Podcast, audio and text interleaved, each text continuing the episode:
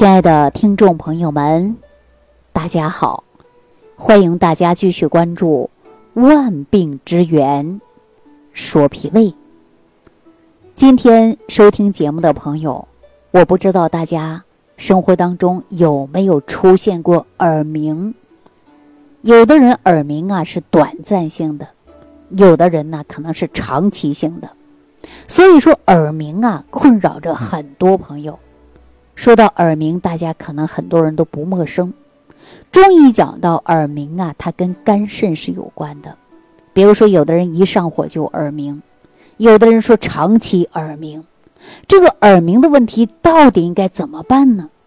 实际上，按照中医呀，把耳鸣呢会分为好多种类型。比如说，有的人呢是肝肾不足型的耳鸣，有的呢。是风热侵袭型的耳鸣，啊，有的呢还是肝火上扰型的耳鸣，还有呢就是痰浊上壅型的耳鸣。当然，我们比较常见的就是脾胃虚弱型的耳鸣。你看中医啊，分为这么多耳鸣，所以说大家如果出现耳鸣啊，你要找一个中医的大夫给你辩证一下。看看你是哪一类型的耳鸣，那今天我就跟大家说一说，如果您是脾虚引发的耳鸣，我呢给大家出一些食疗方法，您呢可以来验证一下。但是食疗方法并不是吃一次就能够解决问题的啊，生活当中要常吃，而且学会做一个就是明天鼓，啊，大家可以敲个明天鼓。也可以缓解耳鸣的问题。脾虚型的耳鸣，大部分呢都是经常出现的精神状态不佳，比如说乏力呀，动不动就头晕呐，疲劳啊。说一疲劳以后呢，哎呀，这食欲都下降。那看这个舌苔呀，特别白厚，而且容易出现的，就是怕冷。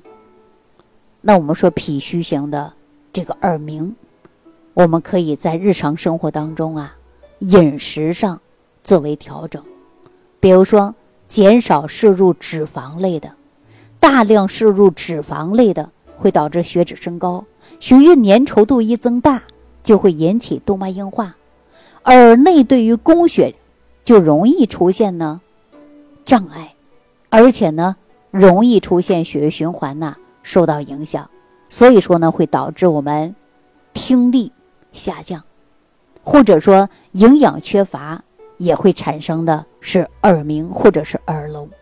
所以说，人到中年的时候啊，我们摄入的脂肪啊就应该控制一下，也就是少吃动物的内脏，包括肥肉啊，还有奶油啊、啊鱼子啊、油炸的食物啊，我建议大家这些就不要吃了。啊，或者是少吃，别多吃，因为一旦导致您呐血脂升高，而且会影响到我们耳部的供血，所以说出现耳鸣啊，或者是耳聋啊，您看我们在生活当中饮食啊就应该注意一下啊。可能很多朋友说，哎呀，那我到底吃什么能够把我耳鸣的问题解决呀？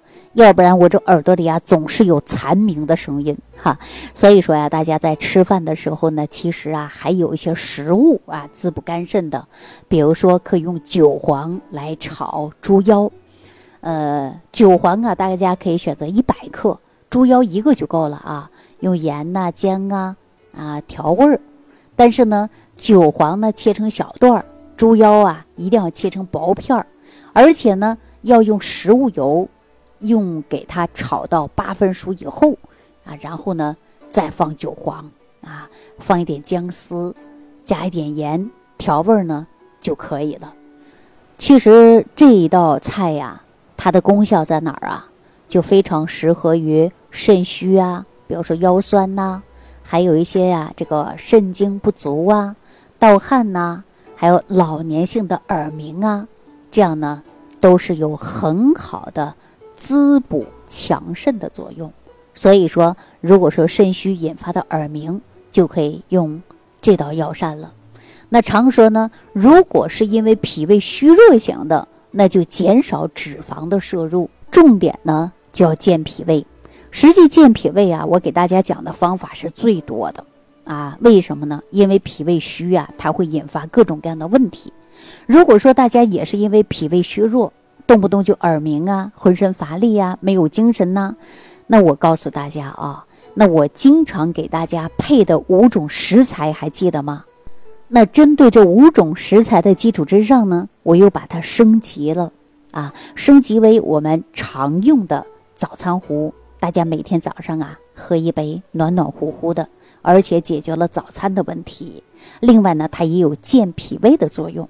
当我们脾胃功能强大了，吃任何食物啊，它都很好的吸收、利用、转化。那我们是不是避免很多问题出现呢？所以说，单一健脾胃呢还不够，还要调理肠道。说到肠道啊，是人体当中最大的一个免疫器官。人体的百分之七十的免疫力啊，实际都是来源于肠道的。你看我们现在很多人呐，哎呀，不单一是脾虚，吃什么都不吸收，而且还有严重便秘的、腹泻的、大便溏稀的、排不干净的、排便无力的。实际这都是根据于脾胃是有关的，那我们也经常给大家说，要给肠道增强动力。以前讲的腹部八卦图啊，啊，或者是按摩腹部啊，这都是很好的方法。这是我们说自行推动的一种方法。那怎能让肠道自我蠕动能力强呢？那首先呢，就要肠道的菌群达到的是提高，肠道的菌群提高了。而且呢，吸收会很好了，病毒细菌随之而来呢，它会排出去。所以说，补充肠道的有益菌也是很好的选择。那肠道的有益菌在补充的过程中啊，一定要选择高活性的，而且还要菌株多的，这样呢，顺利的能够达到肠道。你看，我发现现在市面当中的这个有益菌呐，很少。有的时候呢，大家说吃的作用不大，就是因为菌株少，而且呢活性低，那可能啊到胃酸这一关口啊，它就没过去，就把它杀死掉了，所以呢就没办法发挥着最大的作用。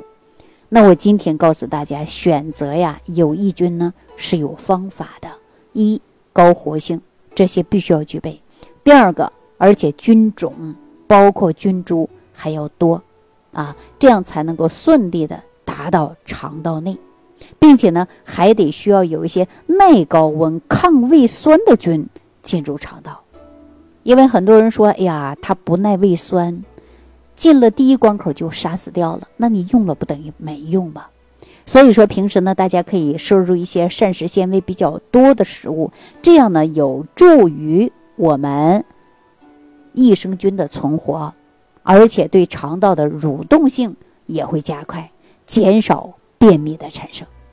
好了，那今天如果大家出现了耳鸣啊，不知道自己是哪一类型的耳鸣，大家呢可以评论区留言给我。如果是脾胃虚弱型的耳鸣，我建议大家少吃一些肥甘厚腻的食物，减少动脉硬化的产生。另外呢，我今天给大家讲到这个药膳呢，它也有滋补肝肾的作用啊。大家呢可以用这个药膳，平时呢多用一下，来滋补一下我们的肝肾功能，避免呢出现耳鸣的迹象。或者说自己做个明天鼓，也可以有助于缓解耳鸣的问题。好了，今天呢就给大家讲到这儿了啊！非常感谢大家的收听，也感谢大家的陪伴。我下期节目当中继续跟大家分享。万病之源说脾胃。感恩李老师的精彩讲解。如果想要联系李老师，您直接点击节目播放页下方标有“点击交流”字样的小黄条，就可以直接微信咨询您的问题。祝您健康，欢迎您继续收听。